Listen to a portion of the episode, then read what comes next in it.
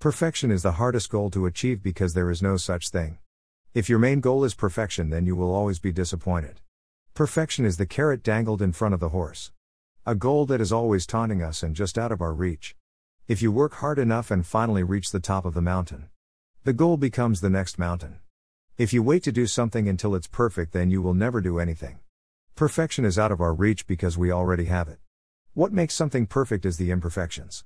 The imperfections are what makes things real and gives things character. The imperfections are what people are attracted to. To achieve perfection, you must be perfect with imperfection.